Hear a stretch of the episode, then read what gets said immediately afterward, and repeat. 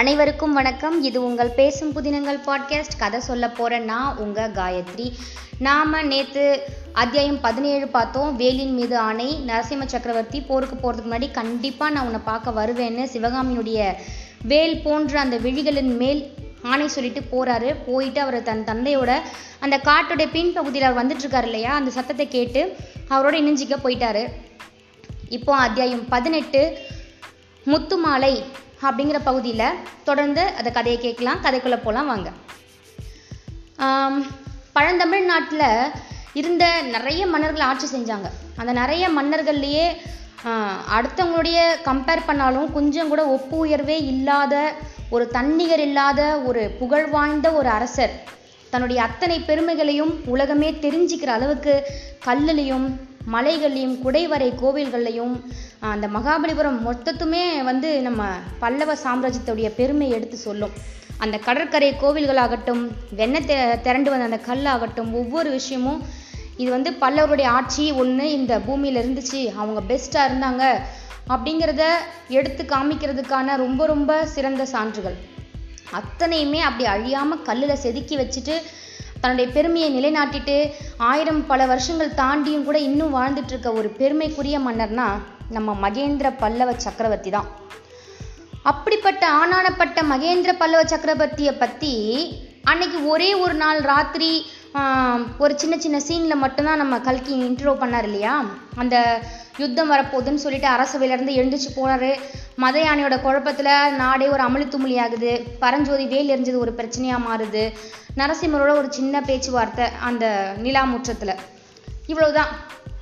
நேரடியாக மகேந்திர சக்கரவர்த்தி அப்படின்னு சொல்லி சொல்லி அவரை பற்றின எந்த ஒரு விளக்கமும் இல்லாமல் நம்ம கல்கி அவரை சின்ன ஒரு காட்சியில் கொண்டு வந்து அறிமுகப்படுத்தினதுனால இப்போது இந்த முத்துமாலைங்கிற பதிவில் முக்காவாசி பதிவை நம்ம மகேந்திர சக்கரவர்த்தியோட பெருமைகளை மட்டுமே அடிக்கி அடிக்கி அடிக்கி சொல்லியிருக்காரு நம்ம கல்கி கிருஷ்ணமூர்த்தி அவர்கள்.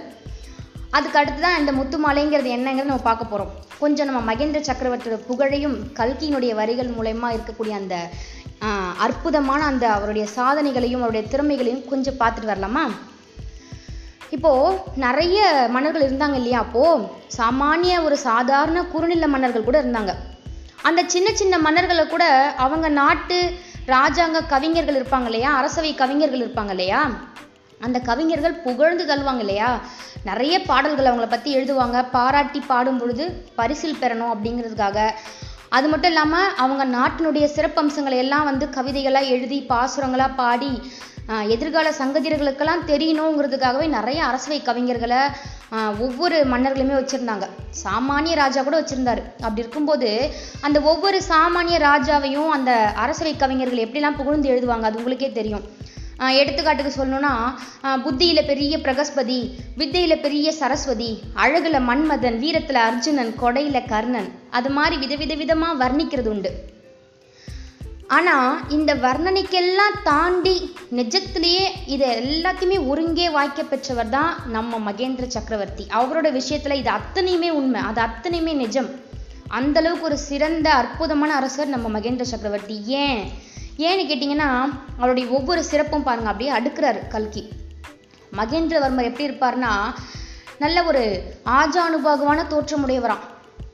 அவருடைய அந்த முகம் அந்த கம்பீரமான முகத்தில் பல நூறு வருஷமாக இருந்த அந்த பல்லவ சாம்ராஜ்யத்தினுடைய பெருமை அந்த வீரம் அந்த ஒவ்வொரு விஷயங்களும் அப்படியே வாழையடி வாழையாக வரக்கூடிய அந்த ராஜ கம்பீரம் அந்த ராஜ குலத்தினுடைய சாயல் அவருடைய முகத்தில் அப்படியே கலை தாண்டவம் ஆடுமா அதனால் மட்டுமே கிடையாது. அவர் வந்து கல்வியிலே ஆகட்டும் அதில் செஞ் அந்த கல்வியில் அவர் கற்றுக்கிட்டு செஞ்ச ஆராய்ச்சிகளாகட்டும் ஒவ்வொரு கலைகளாகட்டும் அவர் கற்றுக்கிட்ட கலைகள் அந்த கலைகளில் அவருக்கு இருந்த பயிற்சிகளாகட்டும் இப்படி ஒவ்வொன்றும் சேர்ந்து அவரை அவரை பற்றி சொல்லணும்னா அவருடைய முகத்தில் எப்போவுமே ஒரு வித்யா தேஜஸ் பிரகாசிச்சுட்டு இருக்குமா ஞானோதயம் சொல்லுவோம் இல்லையா? அந்த மாதிரி வித்யா தேஜஸ் எப்போவுமே அவரை யார் பார்த்தாலும் பா அவர்கிட்டலாம் போட்டி போட முடியுமா? அவர் எல்லாத்துலேயுமே வல்லவர்ப்பா. அப்படின்னு சொல்கிற அளவுக்கு ஒவ்வொரு கலையிலையும் ஒவ்வொரு கல்வி சம்மந்தமான ஒவ்வொரு விஷயத்துலையும் அவ்வளோ தன்னைத்தானே முதல்ல அவர் வந்து சிறப்பானவராக வச்சுக்கிட்டார். ஒரு ராஜாங்கிறவன் எப்படி இருக்கணுமோ எல்லாத்துலேயும் அவன் ஃபஸ்ட்டு பெஸ்ட்டாக இருக்கணுமோ அந்த மாதிரி பெஸ்ட்டாக இருந்தார். காஞ்சி நகரத்தினுடைய பெ- ரொம்ப ஃபேமஸான பொற்கொள்ளர்கள் இருப்பாங்க இல்லையா இந்த ஆச்சாரிங்க நகை செய்கிறவங்க அந்த மாதிரி காஞ்சி நகரத்திலே ரொம்ப பெஸ்ட்டு கொள்ளர்கள் யாரோ பொற்கொள்ளர்கள் யாரோ அவங்கள கூட்டிகிட்டு வந்து அவங்கக்கிட்ட தனி ஸ்பெஷலாக செஞ்ச விசித்திரமான வேலைப்பாடுகள் கொண்ட ஆபரணங்களை தான் அவர் அணிவாராம். அவர் எப்பவுமே அணியக்கூடிய ஆபரணங்கள் என்னன்னு கேட்டிங்கன்னா கிரீடம் குண்டலம் வாகு வளையம் வீரக்கழல். இந்த வீரக்கழல்னா கையில் போடுறது. குண்டலம் நீங்கள் தெரியும் காதில் போடுவாங்க கிரீடம் தள்ள வச்சுக்குவாங்க. அந்த வாகு வளையம் நெஞ்சில் பெரிய பெரிய ஆபரணங்கள் ஆரம் மாதிரி போட்டிருப்பாங்க அந்த காலத்து ராஜாக்கள் எல்லாம். அந்த ஒவ்வொரு ஆபரணங்களும் ஒவ்வொரு விதத்தில் வித்தியாசமான சித்திர வேலைப்பாடுகளோடு இருக்குமா. சாதாரண ஒரு மணல் அணியலதை விடவும் ரொம்ப விந்- வந்து விதவிதமான சித்திர வேலைப்பாடுகள் நிறைய செஞ்சுருக்குமா அவருடைய அணிகலன்களில். அடுத்து அவருடைய அந்த விசாலமான மார்பு வீரலட்சுமி குடிகொள்ளக்கூடிய அந்த விசாலமான மார்பில் எப்பயுமே விதவிதமான வர்ணங்களோட ரொம்ப பிரகாசிக்கக்கூடிய நவரத்னங்களால் செய்யப்பட்ட மாலைகளை எப்பயுமே அணிஞ்சிட்டு இருப்பாராம் அபூர்வமான அழகும் நயமும் மென்மையும் இருக்கக்கூடிய ரொம்ப உற்பத்தியிலேயே ரொம்ப சிறப்பு வாய்ந்த பட்டு பீதாங்கரம் பீதாம்பரங்களை மட்டும்தான் அவர் வந்து அணிவாராம். உங்களுக்கே தெரியும் இப்போயும் நம்ம கல்யாணத்துக்குலாம் பட்டு எடுக்கிறதுனா காஞ்சிக்கு தான் போவோம். அந்த நாள்லேருந்துமே பல்லவ சாம்ராஜ்யத்துல இருந்துமே கூட காஞ்சிபுரம் வந்து பட்டு பீதாம்பரங்களுக்கும் உண்மையான நல்ல ஒரு மென்மையான பட்டு துணிகளுக்கும் ரொம்ப ஃபேமஸான ஒரு நகரம். அந்த நகரத்தில் உற்பத்தி ஆகக்கூடிய சிறந்த பட்டுக்கள் மென்மையான மென்மையான தரம் வாய்ந்த ரொம்ப நயமான அழகு கலைநுட்பங்கள் நிறைந்த ஆடைகளை மட்டும்தான் மகேந்திர சக்கரவர்த்தி அணிஞ்சுக்கு வரான் அந்த பட்டு பீதாம்பரங்களை மட்டும்தான். அதை பார்க்குற நெசவாளர்கள் சொல்லுவாங்களாம் அந்த பட்டு பீதாம்பரங்களை அவர் அணியிறதுனால்தான் அந்த ஆடைக்கே வந்து ஒரு பொலிவு கிடைக்குது ஒரு அழகு கிடைக்குது. அந்த ஆடையோட கம்பீரமும் அழகும் வந்து மகேந்திர சக்கரவர்த்தியே அணியும் பொழுது தான் கிடைக்குதுன்னு ரொம்ப பெருமிதத்தோடு சொல்லுவாங்களாம். மகேந்திரர் வந்துட்டு அவருக்கு தெரிஞ்ச லாங்குவேஜ்னு பார்த்தீங்கன்னா தமிழ் மொழி மட்டும் கிடையாது. அவர் வந்து வடமொழியிலையும் ரொம்ப ம், இருந்திருக்காரு. பிராகிருதத்துலேயும் அதே மாதிரி தான் நம்ம இப்போ பிஹெச்டி வரைக்கும் பண்ணுறோம் இல்லையா? அந்த மாதிரி அந்த காலத்தில் தமிழ்மொழி வடமொழி பிராகிருதம் இது மூணுலையுமே அவர் வந்து பண்டிதராக இருந்திருக்காரு. அந்த அளவுக்கு அந்த லாங்குவேஜை ரொம்ப சிறப்பாக கற்றுக்கிட்டு பேசவும் எழுதவும் எழுத்து நடையாகவும் பேச்சு நடையாகவும் எல்லா விதத்துலையுமே அந்த லாங்குவேஜில் பூந்து விளையாடுற அளவுக்கு பெரிய பண்டிதராக இருந்திருக்காரு. அதே மாதிரி வடக்கில் தக்ஷசீலத்திலேருந்து தெற்கில் இருக்க கன்னியாகுமரி வரைக்கும் இருக்கக்கூடிய அத்தனை பண்டிதர்களும் அவரை தேடி ஈ மொக்கிற மாதிரி எறும்பு மொக்கிற மாதிரி வர ஆரம்பிச்சிட்டாங்களாம். ஏன்னா அவர் தான் இந்த இந்த மூணு லாங்குவேஜ்லையுமே ரொம்ப டேலண்டடாக இருக்கார் இல்லையா? அவர்கிட்ட தன்னுடைய புலமையை தன்னுடைய கவிதைகளை காமிச்சு காமிச்சு வாசித்து அவர் மேலே சிறப்பான பாசுரங்களை எழுதி பாடி அவங்களுடைய திறமையை வெளிப்படுத்தி பரிசுகள் வாங்குறதுக்காக ஈ எறும்பு மொக்கிற மாதிரி வந்து தமிழ்நாடுடைய மேலேருந்து கீழ்கரை வரைக்கும் அத்தனை பேருமே அந்த போட்டிக்கு வந்து அவர்கிட்ட வந்து தன்னுடைய திறமையை வெளிப்படுத்தினாங்களாம். அதுவும் இந்த கதை நடக்கிறதே வந்து பார்த்திங்கன்னா கிட்டத்தட்ட ஆறுநூறுகளில். ஆறுநூறு கிபி ஆறுநூறில் கிட்ட நடக்குது.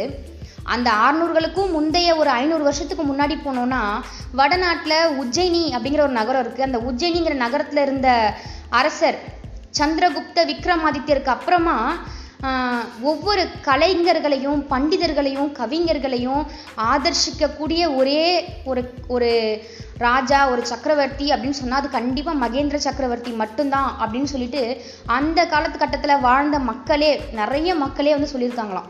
வேற எந்த ராஜாக்களுமே அந்தளவுக்கு கவிஞர்களையும் புலவர்களையும் அவங்களுடைய திறமைகளையும் ஆதரித்து ரொம்ப வந்து வாழ்த்தி அவங்களுக்கு பரிசில் கொடுத்து அதை மேலே இம்ப்ரூவ் பண்ணணும் அப்படின்னு நினைக்கல. அவங்கவங்க நாட்டை பற்றியோ இல்லை அவங்கள பற்றியோ பாடினா மட்டுமே பரிசில் கொடுத்தாங்க. ஆனால் மகேந்திர சக்கரவர்த்தி எல்லாருக்குமே நிறைய வந்து அது அந்த கலையை ஊக்குவிச்சு மேலே கொண்டு வந்திருக்காரு. அப்படின்னு அந்த காலத்தைய மக்களே வந்து நிறைய வெகுஜனங்களே சொல்லியிருக்காங்களாம். அதே மாதிரி அவர் ஒவ்வொரு மொழியில் மட்டுமே வல்லவராக இல்லை அவருக்கு நிறைய கலைகளுமே வந்து தெரிஞ்சிருந்துச்சு. அந்த கலைகளை அவர் எப்படி கற்றுக்கிட்டு இருந்தாருன்னா அந்த கலைக்குன்னு சில பெஸ்ட் டீச்சர்ஸ் இருப்பாங்க இல்லையா? அவங்களே வந்து ஆச்சரியப்படுற அளவுக்கு அந்த கலையில் வந்து வல்லவராக இருந்தாராம் ஒவ்வொரு கலையிலையுமே வியக்கும்படி அந்த கலைகளுக்குள்ள கலைவாணர்களே பார்த்து வியக்கும்படி ஒவ்வொரு கலையிலையும் தேர்ச்சி பெற்றிருந்தாராம்.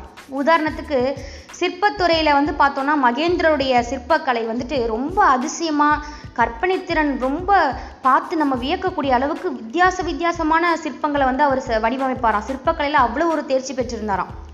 சிற்ப சாஸ்திரத்தை கற்பிக்கக்கூடிய அந்த பண்டிதர்களே அவருடைய திறமையை பார்த்து விசித்திர சித்தர்னு பேர் வச்சாங்களாம். பட்டம் கொடுத்தாங்களாம்.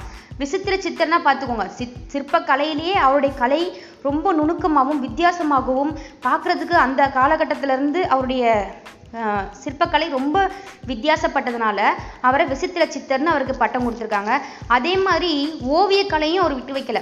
சித்திரக்கலை. அந்த சித்திரக்கலையில் அவர் அவ்வளோ பெஸ்ட்டாக இருந்ததுனால ஒவ்வொரு சித்திரமும் அவர் உருவாக்கக்கூடிய ஒவ்வொரு சித்திரமும் அத்தனை விசித்திரமாக அழகாக அடுத்தவங்க அந்த கலையில் இருக்கக்கூடியவங்க பார்த்து பிரமிக்கும்படியாக இருந்ததுனால அவருக்கு சித்திரக்கார புலி அப்படின்னு சொல்லி இன்னொரு பட்டமும் கொடுத்துருக்காங்க. அதே மாதிரி நம்ம ஏற்கனவே பார்த்துருக்கோம். அவர் வந்து வடமொழியில் மத்த விலாசம் அப்படின்னு சொல்லிட்டு ஒரு ஹாஸ்ய நாடகத்தை எழுதியிருந்தாருன்னு. அந்த ஹாஸ்ய நாடகத்தை அவர் எழுதுனதுனால வடமொழியில் எழுதுனதுனால வடமொழியில் இருக்கக்கூடிய அந்த பண்டிட் என்ன பண்ணியிருக்காங்கன்னா மத்த விலாசர் அப்படின்னு சொல்லிட்டு அவருக்கு அடைமொழி கொடுத்துருக்காங்க. அதே மாதிரி சங்கீத சாஸ்திரத்தையும் மன்னர் விட்டு வைக்கலங்க. சங்கீத சாஸ்திரத்தை கரைகண்ட நம்ம ருத்ராச்சாரியார் இருக்கா இல்லையா? இருக்கார் இல்லையா? நம்ம ஒரு மூணு நாலு எபிசோடுக்கு முன்னாடி அந்த டைமில் பார்த்துருப்போம். ருத்ராச்சாரியார் வந்துட்டு சிவகாமியோட நடனத்தை பார்த்து நான் வந்து சங்கீத சாஸ்திரம் எழுதுறதுக்கு முன்னாடி பரத சாஸ்திரத்தை படிக்காமல் போயிட்டேன்.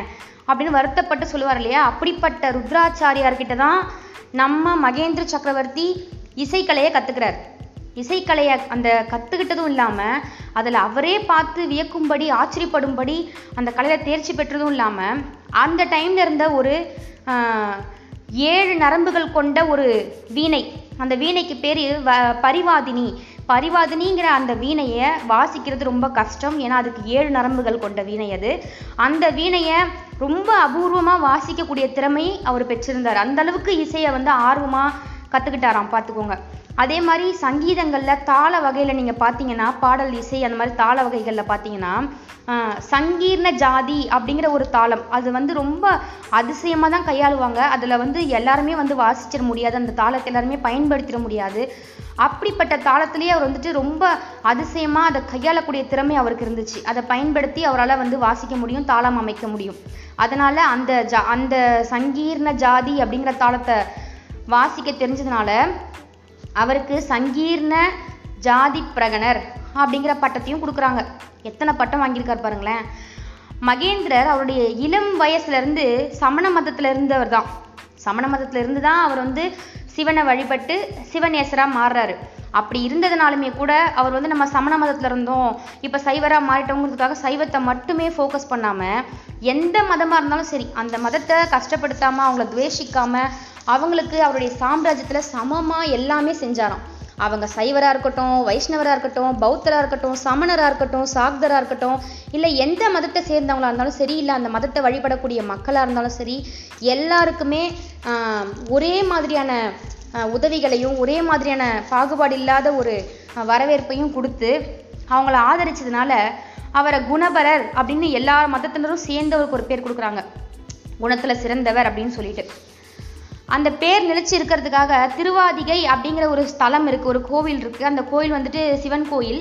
அந்த கோயிலுடைய மொத்த கொடையுமே வந்துட்டு நம்ம மகேந்திர சக்கரவர்த்தி தான் கொடுக்குறாரு. அவர் கொடுத்த அந்த மொத்த கொடையினால தான் அந்த கோவிலை வந்து வடிவமைக்கிறாங்க திருவாதிகை அப்படிங்கிற அந்த ஸ்தலத்தை சிவன் ஸ்தலத்தை. அந்த ஸ்தலத்துக்கு குணபரேஸ்வரம் அப்படிங்கிற பேரையும் சிறப்பாக வைக்கிறாங்க. ஏன்னா அது இந்த குணபரர் அப்படிங்கிற மகேந்திர சக்கரவர்த்தியோட நினைவாக அவருடைய முழுக்க முழுக்க அவருடைய நன்கொடையால் கட்டப்பட்ட கோயில் அதனால் அந்த கோயிலை அந்த இருந்த இடத்தையும் வந்து குணபரேஸ்வரம் அப்படின்னு பேர் சொல்லி வழங்கினாங்க. அதே மாதிரி மகேந்திர சக்கரவர்த்திக்கு முன்னாடி சுமார் முந்நூறு வருஷம் நம்ம ஆல்ரெடி இப்போ இருக்கிற அந்த அறுநூறு வருஷங்களையும் தாண்டி முந்நூறு வருஷத்துக்கு முன்னாடி காலத்தில் வரைக்கும் வடநாட்டிலேருந்து ஒவ்வொரு பண்டிதர்களும் கவிஞர்களும் சமண முனிவர்களும் புத்த பிக்ஷுக்களும் வந்துட்டு தொடர்ந்து தமிழ்நாட்டு மேலே வர ஆரம்பிச்சிட்டாங்க. தென்னாட்டை தேடி தேடி வர ஆரம்பிச்சிட்டாங்க. பல்லவர் ஆண்டுறதுக்கும் பல்லவர்கள் ஆட்சி செய்கிறதுக்கும் முந்நூறு வருஷங்களுக்கு முன்னாடியிலேருந்தே. எதுக்காக வந்தாங்கன்னா இங்கே நிறைய மக்கள் தொகை இருக்குது இங்கே நிறைய பேர் இருக்காங்க. இவங்க கிட்ட நம்ம மதத்தையும் நம்மளுடைய மொழியையும் கொண்டு போய் சேர்த்தோம்னா நம்மளுடைய மொழியும் மதமும் நம்மளுடைய வணங்கக்கூடிய கடவுளும் சீக்கிரமாக நிறைய இடங்களில் பரவுவாங்க. நம்ம மதத்தை பரப்ப முடியுங்கிறது அவங்களுடைய எண்ணமாக இருந்துச்சு.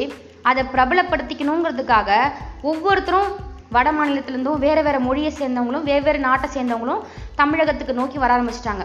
அப்படி வந்ததுனால பல்லவ சாம்ராஜ்யத்தம் இருந்த அந்த காலகட்டத்துலேயுமே கூட தமிழை விடவும் சமஸ்கிருதமும் பிராகிருதமும் தான் வந்துட்டு ரொம்ப பிரபலமாக இருந்துச்சு. அது எப்படின்னு கேட்டிங்கன்னா நம்ம மகேந்திர சக்கரவர்த்திக்கு வச்சுருக்க அந்த அடைமொழிகள் பேரை பார்த்தாலே நீங்கள் தெரிஞ்சுப்பீங்க. தமிழ் பேராக இல்லாமல் கொஞ்சம் கொஞ்சம் வடமொழி அந்த பிராகிருதமெல்லாம் கலந்து கலந்து தான் அந்த தலைப்பு அவருக்கு கொடுத்துருப்பாங்க. ஆனாலும் செந்தமிழை வந்து ஓரங்கட்ட முடியாது. இப்போயும் முடியல பார்த்தீங்களா அதே மாதிரி தான் அப்பயும் முடியல. அதுக்காகவே தான் மகேந்திர சக்கரவர்த்தியும் வந்துட்டு ஒவ்வொரு மொழியை ஆதரித்த மாதிரியே தமிழுக்கும் யாரெல்லாம் நிறைய பாசுரங்கள் எழுதி அவர்கிட்ட வராங்களோ ஒவ்வொரு நாயன்மார்களாக இருக்கட்டும் சைவ நாயன்மார்களாக இருக்கட்டும் பொய்கையார்களாக இருக்கட்டும் வைஷ்ணவ ஆழ்வார்களாக இருக்கட்டும் அத்தனை பேருமே ஆதரித்து தமிழை முன்னுக்கு கொண்டு வந்தார் பல்லவ சாம்ராஜ்யத்தில். திருநாவுக்கரசர் முதற்கொண்டு நாயன்மார்கள்லேருந்து வைஷ்ணவ ஆழ்வார்கள் வரைக்கும் ஒவ்வொருத்தரும் எழுதின அந்த பக்தி பாடல்கள் மூலயமா தமிழை திரும்பியும் அதோடைய பழைய மகோன்னதமான அந்த இடத்துக்கு கொண்டு வந்தாங்க. அதோடைய பழைய சிம்மாசனத்தில் ஏற்றி கொண்டு வந்தாங்க. முந்நூறு வருஷத்துக்கு முன்னாடி தேய ஆரம்பித்த அந்த தமிழை கிட்டத்தட்ட கிபி ஆறுநூறில் பல்லவ சாம்ராஜ்யத்தில் ஒவ்வொரு கலையும் ஆதரித்து ஆதரித்து ஆதரித்து அதுக்கு பரிசுகள் கொடுத்து அதுக்கு ஆதரவு கொடுத்து மகேந்திர சக்கரவர்த்தி திரும்பி அவரை பழைய நிலைக்கு கொண்டு வந்து வைக்கிறார். அப்படி மகேந்திர சக்கரவர்த்தியோட பட்டங்கள் வந்து வேறு வேறு மொழியில் இருந்தாலுமே கூட அவர் தமிழை விட்டு கொடுக்காம ஆதரித்து மேலே கொண்டு வந்ததுனால தான் அவருக்கு இத்தனை பெயர்கள் இன்னமும் அவருடைய சிறப்புகள் நம்ம ஏதோ இப்படி கதை வாயிலாக கேட்டுட்ருக்கோம். மகேந்திர சக்கரவர்த்தியை பற்றி இவ்வளோ சிறப்புகளை வாசிச்சிட்டு இருக்கோம் ஆனால் வந்துட்டு ஆ- ஆயனர் அந்த மாதிரி வாசிக்க சொல்லி அவரை நிற்க வைக்கல. வீட்டு வாசலில் அவர் வரப்போகிறாருங்கிற அந்த சத்தம் கேட்டதுமே வந்துட்டு வேக வேகமாக அவர் வெளியில் வந்துடுறாரு. ராஜா வர வரப்போறாருங்கிற அறிகுறி தெரிஞ்சதுமே உள்ளே இருந்த விருந்தாளிங்களா வெயிட் பண்ண சொல்லிட்டு அவர் வெளியில் வந்து ஒரு அடி முன்னாடி எடுத்து வச்சு எப்போ ராஜா வராருன்னு பார்த்துட்ருக்காங்க ராஜா வராரு. ராஜா வந்து நிற்கிறப்பமே தலையை தாழ்த்தி வணக்கம் சொல்லிக்கிறார். ஆயன சிற்பி வணக்கத்தை சொல்லிட்டு சக்கரவர்த்தி அப்படியே அந்த குதிரையிலேருந்து அந்த பேரிகை முழக்கங்கள் ஒழிக்க ஒழிக்க வாசலில் வந்து இறங்குறாரு. குதிரையிலேருந்து இறங்கும் பொழுதே சக்கரவர்த்தி கேட்டுட்டே இறங்குறாரு. என்ன ஆயனரே அன்னைக்கு பத்திரமா வந்து சேர்ந்துட்டீங்களா? சிவகாமி நல்லா இருக்காளா? அப்படின்னு கேட்டுட்டே இறங்குறாரு. ஆயனரும் ஒரு அடி முன்னாடி எடுத்து வச்சு வணக்கம் சொல்லிட்டு ஆஹா ரொம்ப சந்தோஷமா ரொம்ப சேமமாக வந்து நாங்கள் இறங்கிட்டோம். என்ன ஒன்று சிவகாமி தான் ஒரு மூணு நாளாக கொஞ்சம் சௌக்கியம் இல்லாமல் இருக்கா? அன்னைக்கு அரங்கேற்றம் பாதி நின்றுச்சு இல்லையா? அதனால தான் கொஞ்சம் டல்லாக இருக்கா போல அப்படிங்கிறாரு. அப்படியா? இப்போ எப்படி இருக்கா? பரவாயில்லையா? ஒன்றும் பிரச்சனை இல்லைல்ல. அப்படின்னு சொல்லிட்டு அப்படியே கேட்டுகிட்டே இறங்கிக்கிட்டே வராரு. வந்ததும் எல்லாரும் நேராக உள்ளே இறங்கி போகிறாங்க ஏதோ ராஜாங்க விஷயம் முக்கியமான விஷயம் பேச போகிறாங்க போல். எல்லாரும் கிளம்பி உள்ளே போகிறாங்க உள்ளே போகிற சமயம் வந்து பார்த்தீங்கன்னா ஒவ்வொருத்தரும் ராஜாக்கு சன்மானமாக ஏதாச்சும் அவங்களுடைய கலைகள் சம்மந்தமாக செஞ்சு வச்சுருப்பாங்க இல்லையா? அந்த மாதிரி நம்ம ஆயன சிற்பி ராஜா எப்போல்லாம் நம்ம வீட்டுக்கு வராரோ அப்போல்லாம் அவர் உட்கார்றதுக்காக அவருக்காகவே சிறப்பாக ஒரு கல்லுலேயே ஒரு சிம்மாசனம் செஞ்சு வச்சுருக்காரு. கலை நுட்பமாக அவருக்கு பிடிச்ச மாதிரி நிறைய கலை அலங்காரங்களோட ஒரு சிற்பம் செஞ்சு அமைச்சு வச்சுருக்காரு. அந்த சிம்மாசனத்தில் தான் வந்து மகேந்திர சக்கரவர்த்தி உட்காரணும்னு. அதே மாதிரி மகேந்திர சக்கரவர்த்தி வந்து அந்த சிம்மாசனத்தில் உட்காந்துட்டு ஆயனர்கிட்ட ஆயனர்கிட்ட பேச்சு கொடுக்குறாரு. அதுக்குள்ளே சிவகாமி வந்து நேராக வீட்டுக்குள்ளே வந்துடுறா பின்கட்டு வழியாக புகுந்து அப்பா பக்கத்தில் ஒன்றுமே தெரியாத மாதிரி வந்து நின்றுக்கிறா ஆயனர் வந்து சிவகாமிக்கு சமிங்கை கொடுக்குறாரு. வாமா வந்து மன்னர் வந்திருக்காரு ஆசீர்வாதம் வாங்கிக்கோ அப்படின்னு சொல்லி சமிங்கை கொடுக்குறாரு. சிவகாமியும் வந்துட்டு நமஸ்காரம் வாங்கிக்கிறான். உடனே நம்ம ஆயனர் சொல்கிறாரு அப்புறம் பெருமானே ராஜா அரங்கேற்றம் நடுவில் நின்றுச்சு இல்லையா? அதனால் குழந்தை கொஞ்சம் உற்சாகம் உற்சாகம் இல்லாமல் இருக்கா? நீங்கள் தான் வந்து பெரிய ரசிகர் சிரோன்மணியாச்சே. நீங்கள் ஒரு வார்த்தை நாலு வார்த்தை அவளுக்கு ஆசி சொன்னீங்கன்னா கொஞ்சம் தெம்பாக ஃபீல் பண்ணுவா அப்படிங்கிற மாதிரி சொல்கிறாரு உடனே நம்ம சக்கரவர்த்தி சொல்கிறாரு என்ன ஆயினரே நீங்கள் உங்கள் பொண்ணு அன்னைக்கு நடனம் ஆடினா பார்த்தீங்களா அதை பார்த்து நானே அப்படியே ஆடி போயிட்டேன். எனக்கு அவள் நடனம் ஆடின மாதிரிலாம் தோணல. நடன கலையே அவள் உருவத்தில் வந்து ஆடின மாதிரி இருந்துச்சுன்னு உற்சாகப்படுத்துகிறேன்னு சொல்லிட்டு அவளை அப்படியே உச்சி குளிர வச்சுட்டாரு. அப்படியே அந்த சங்கீரில் ஜாதி தாளத்தை உபயோகப்படுத்தி ஒரு ஆட்டம் வச்சுருந்தேன் நான் ராஜா. ஆனால் அதை சிவகாமி ஆடுறதுக்குள்ளேயுமே வந்து அந்த அரங்கேற்றம் பாதிலே நின்று போச்சு. அதுதான் எனக்கு ரொம்ப கஷ்டமாக இருக்குது அப்படின்னு சொல்லிட்டு ஒரு ஏமாற்றமான குரலில் ஆயனர் சொல்கிறாரு அவரை தேய்ச்சி ஆகணும் இல்லையா? என்ன இருந்தாலும் அவர் ரொம்ப வருஷமாக நம்மளுக்கு பழக்கமாக இருக்கார் இல்லையா? அதனால் சக்கரவர்த்தி சொல்கிறார் ஆமா ஆமா. எனக்கே தெரியும். இதுக்கப்புறம் இன்னும் நிறைய வித்தியாச வித்தியாசமான பகுதிகள் எல்லாம் நடனத்தில் நீங்கள் புகுத்திருப்பீங்க அது வரப்போதுன்னு எனக்கு தெரியும். நிறைய விந்தைகள் வரப்போகுதுன்னு நானும் எதிர்பார்த்தேன். என்ன பண்ணுறது நடுவில் எழுந்திரிச்சு போக வேண்டிய அளவுக்கு எனக்கு ஒரு கட்டாயம். அது வராமல் இருந்திருந்தா நான் போயிருக்கவே மாட்டேன். அவ்வளோ முக்கியமான ஒரு செய்தி. அது வராமல் இருந்திருந்தா நான் போயிருக்க மாட்டேன் அப்படிங்கிறாரு. உடனே ஆயனரும் வந்து ஆவேசமாயிடுறாரு. ஆமாம் ஆமாம் சக்கரவர்த்தி. நானும் கூட கேள்விப்பட்டேன். நாட்டுக்குள்ளே ஏதோ போர் வருதாமே. அந்நியர்கள் படையெடுத்து வந்துட்டாங்களாமே. என்ன தைரியம் அவங்களுக்கு? ஆ? என்ன துணிச்சல் அவங்களுக்கு? எவ்வளோ தைரியமாக நம்ம நாட்டுக்குள்ளே படையெடுத்து வந்துட்டாங்கன்னு சொல்லிட்டு ஆவேசமாக பேசுகிறாரு அவர். ஐ- ஐஸ் கட்டிலாம் வைக்கல. உண்மையான ஒரு ஆவேசத்தோடு பேசுகிறாரு உடனே நம்ம சக்கரவர்த்தி சொல்கிறாரு அதெல்லாம் நீங்கள் ஒன்றும் கவலைப்படாதீங்க ஆயன சிற்பி அவன் நம்ம நாட்டை பற்றியும் நம்ம வீரர்களை பற்றியும் நம்மளை பற்றியும் தெரியாமல் படையெடுத்து வந்துட்டான். அந்த துணிச்சலுக்கு தகுந்த தண்டனையை அவன் அடைய வேண்டிய நாள் ரொம்ப தூரத்தில் கிடையாது. அப்புறம் ஆயினரே முக்கியமான விஷயம் என்னென்னா பல வருஷமாக நம்ம பல் பகைவர்கள் வந்துட்டு யாருமே நம்ம பல்லவ சாம்ராஜ்யத்துக்குள்ளே நுழைஞ்சது கிடையாது. ரொம்ப வருஷம் ஆயிடுச்சு நம்ம நம்ம கிட்டத்தட்ட நூறு வருஷங்களுக்கு மேலே நம்ம போருங்கிற ஒரு விஷயத்தையே பல்லவ சாம்ராஜ்யம் பார்க்கல. எங்கள் அப்பாலாம் போர்க்களத்தை நான் எங்கே கண்ணால் பார்க்காமலே போயிடுவணும்னு சொல்லிட்டு என்னெல்லாம் எங்கள் அப்பா இலங்கை போருக்கு வாலண்டியராக அனுப்பி வச்சார். ஆனால் நரசிம்மனுக்கு எப்படி ஒரு அதிர்ஷ்டம் பார்த்தீங்களா போர்க்களத்தை அவன் இந்த வயசுலேயே இங்கேயே நம்மளுடைய நாட்டிலேயே பார்க்கக்கூடிய அளவுக்கு ஒரு பெரிய பாக்கியமே அவனுக்கு கிடச்சிருக்கு. ம் அப்படிங்கிறார். அதுலேயும் அந்த வாதாபி அரச புலிகேசி இருக்கானே அவன் வந்து பயங்கரமான ஒரு பெரிய படையை திரட்டிட்டு படையெடுத்து வந்துட்டு இருக்கானான் நாமளும் பெரிய பலத்தை திரட்டி பெரிய பலத்தை திரட்டி படையை திரட்டி தான் போர் செய்ய வேண்டியது இருக்கும். கஷ்டமாக தான் இருக்கும். ரொம்ப வருஷம் ஆயிடுச்சு நம்ம போர் அட்டன் பண்ணலை. நம்ம அதுக்கு ஆயத்தமாக இல்லை. ஆனாலும் நம்ம அதுக்கு ஆயத்தை பண்ணிக்க வேண்டிய கட்டாயத்தில் இப்போ இருக்கும்.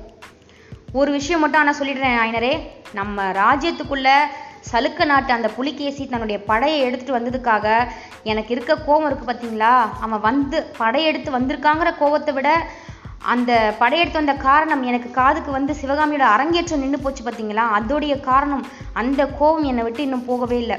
இந்த மாதிரியான த தப்புக்களை எல்லாம் அந்த புலிகேசி பண்ணிட்டான். என்னுடைய மனசுக்குள்ளே பயங்கரமான ஒரு கோவத்தையும் வன்மத்தையும் உண்டாக்கி விட்டுட்டான்.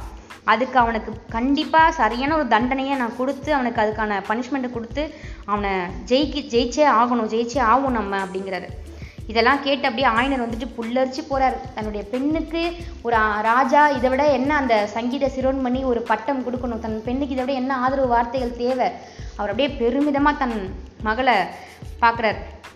பார்த்துட்டு அப்படியே ராஜாவை பார்க்கும்பொழுதே ராஜா டக்குன்னு சொல்கிறாரு அப்புறம் ஆயனரே அன்னைக்கு அரங்கேற்றத்தன்னைக்கு நான் என்னென்னமோ வந்து திட்டம் போட்டு வச்சுருந்தேன். ஆனால் அதெல்லாம் என்னால் செய்ய முடியாமல் போயிடுச்சு. உங்களுக்கு எந்த ஆட்சேபனையும் இல்லைன்னா சம்மானத்தை இங்கே வச்சாவது செய்யலாம்னு நினைக்கிறேன் அப்படிங்கிறாரு. அவர் சொல்லும்போதே புரிஞ்சிருது. ராஜா வந்து என்னமோ வந்து நம்மளுக்கு நன்கொடையாக கொடுக்க போகிறாரு நம்முடைய கலைக்காகவும் தன் மகளுடைய அரங்கேற்றம் நின்றுச்சு ஆனால் அந்த அரங்கேற்றம் முழுமையாக நடந்திருந்தா ராஜா கையில் ஏதாவது பரிசு வாங்கியிருப்பா இல்லையா? அதை கொடுக்க போகிறான்னு தெரிஞ்சதுமே சிவகாமிக்கு கண்ணை காட்டுறாரு. வாமா அப்படின்னு சொல்லிட்டு சொல்லிக்கிட்டே ராஜா என்ன பண்ணுறாரு டக்குன்னு தன்னுடைய அந்த ரத்தின பையிலேருந்து கை விட்டு ஒரு ரெட்டை வட முத்து மாலையை கையில் எடுக்கிறார். அதை பார்த்ததும் ஆயின சிற்பியும் அம்மா சிவகாமி முன்னாடி வாடா கண்ணு அப்படின்னு சொல்லி சி- காட்டுறாரு. சைய காட்டுறதும் இல்லாமல் சொல்கிறாரு உன்னோட பாக்கியமே பாக்கியமா இந்த பரத கண்டத்திலேயே இந்த ஒட்டுமொத்த அந்த பரத கண்டங்கிறது அப்போ அந்த பாஞ்சியாங்கிற இந்த இந்திய இதுதான் குறிக்கிறாங்க. அந்த பரத கண்டத்திலேயே சகல கலைகள்லையும் சகல நுட்பங்களையும் தெரிஞ்சு நல்ல பயிற்சி பெற்ற ஒரு விசித்திர சித்தரான மகா பிரபு உன்னுடைய கலைத்திறமையை பாராட்டி மெச்சி உனக்கு ஒரு சன்மானம் கொடுக்க போறாரு. அதெல்லாம் நீ வாங்கிக்கவே நீ கொடுத்து வச்சிருக்கணுமா சிவகாமி? போடா கண்ணு முன்னாடி போய் வாங்கிக்கோன்னு சைகை காட்டுறாரு. சொல்றாரு. சிவகாமி பணிவோட வந்து தலையை குனிஞ்சு தனக்கு காலில் இருந்த அந்த கோபம் எரிச்சலாம் அவளுக்கு போயிடுச்சு. ஏன்னா நரசிம்ம சக்கரவர்த்தி நேரில் வந்து அவளை பார்த்து பேசி சமாதானம் பண்ணி சத்தியம் பண்ணி கொடுத்துட்டு போயிருக்காரு இல்லையா? அதனால அவள் சமாதானம் ஆயிட்டான் அப்போது மகேந்திர சக்கரவர்த்தி அந்த முத்து மாலையை கொடுக்கறதுக்காக சிவகாமி கிட்ட நீ கொடுக்குறாரு. சிவகாமி கையை நீட்டுறா ஆனால் என்ன ஒரு சின்ன தடங்கள் ஆயிடுச்சுன்னா அந்த முத்து மாலை வழுக்கி கீழே விழுந்துருது. கீழே விழவுமே ராஜாக்கு டக்குன்னு புருவமெல்லாம் சுருங்கிடுது. என்னடா இது? கொடுக்கும்போதே அபசகுணம் ஆயிடுச்சேன்னு சிவகாமிக்கும் தோணுது. ஆனால் சிவகாமி எதையும் வெளிக்காட்டிக்கல. ஆனால் ஆயனருக்கு வந்து முகம் நேராகவே சுருங்கிடுச்சு. அவன் நடனம் ஆடும் பொழுதும் அரங்கேற்றம். முதல் அரங்கேற்றங்கிறது நடனத்தை கற்றுக்கிட்டு பல வருஷமாக ப்ராக்டிஸ் பண்ணவங்க வெளிப்படையாக நான் ஒரு பரதநாட்டிய கலைஞன் வெளிப்படுத்தக்கூடிய ஒரு தருணம். அந்த அரங்கேற்றம் நின்று போச்சு பாதியிலேயே. அதுவே ஒரு பெரிய அபசகனம். இப்பதான் குழந்தை மூணு நாள் முகம் சுருங்கி போய் இன்றைக்கி தான் தெளிவாக இருக்கா? பத்தாவதுக்கு பரிசாக கொடுத்த அந்த முத்துமாலையும் விழுந்துருச்சே கீழேன்னு அவர் முகத்தை தூக்கி வச்சுட்டு அப்படி சுருக்கமாக பார்க்குறப்பவே கீழே விழுந்த முத்துமாலையை அடுத்த செகண்டு நம்ம நரசிம்ம சக்கரவர்த்தி கைப்பற்றுறார் கைப்பற்றது மட்டும் இல்லை கிடச்சிதா ஒரு சூப்பர் வாய்ப்புன்னு சொல்லிட்டு கீழே விழுந்த அந்த முத்துமாலையை கடைசி நிமிஷத்தில் கையில் வாங்கி அப்படியே அந்த முத்துமாலையை எடுத்து டக்குன்னு ராஜாவுக்கு பதிலாக அவர் சிவகாமியோட கையில் வைக்கிறாரு. அதை வாங்குற அந்த சந்தோஷத்தில் சிவகாமியோட முகம் அபசகனமாவது ஒன்றாவது நான் யார் கையில் வாங்கினமோ அவரே எனக்கு மாலை கொடுத்துட்டாரு போங்கடாங்கிற மாதிரி வாங்கி தன்னுடைய கண்ணில் ஒத்திக்கிறாள் அவர் கொடுத்த அந்த முத்து மாலையை வாங்கி கண்ணில் ஒத்திக்கிட்டு அடுத்த நிமிஷமே தன்னுடைய கழுத்தில் அணிஞ்சிக்கிறா ஒருவேளை மகேந்திர சக்கரவர்த்தியே அந்த முத்து மாலையை கொடுத்துருந்தா கூட அவளுக்கு அவ்வளோ சந்தோஷம் இருக்குமா? அதை வாங்கின உடனே அவள் கழுத்தில் அணிஞ்சிருப்பாளான்னு கேட்டால் அது கேள்விக்குறி தான் ஆனால் அந்த மாலை கீழே விழுந்தது மற்றவங்களுக்கு அபசகுணமாக இருந்தாலும் தன்னுக்கு நன் மனசுக்கு பிடிச்சவர் தான் அதை வாங்கணும். அவர் கையால் தான் நம்ம அதை வாங்கி அணிஞ்சிக்கணும்னு இருக்குது. கடவுளுடைய சித்தம் அதுன்னு சொல்லிட்டு சிவகாமியோட மனசில் பூரிச்சு போய் ஆனந்த கூத்தாடுது சிவகாமியோட மனசு. அப்போ அவளுடைய மனசுக்குள்ளே அந்த பொங்குற அந்த உவகையும் சந்தோஷமும் அவளுடைய முகத்திலையும் பிரதிபலிக்குது. அப்படி பிரதிபலிக்கலைன்னா தான் அதுக்கு க ஆச்சரியம் இல்லையா? அதோட அந்த முத்துமாலையை அவர் கொடுத்து இவ வாங்கி கழுத்தில் போடுறதோட இந்த எபிசோட் முடியுது. அடுத்த அத்தியாயம் பத்தொம்போது நாளைக்கு பார்க்கலாம். நன்றி.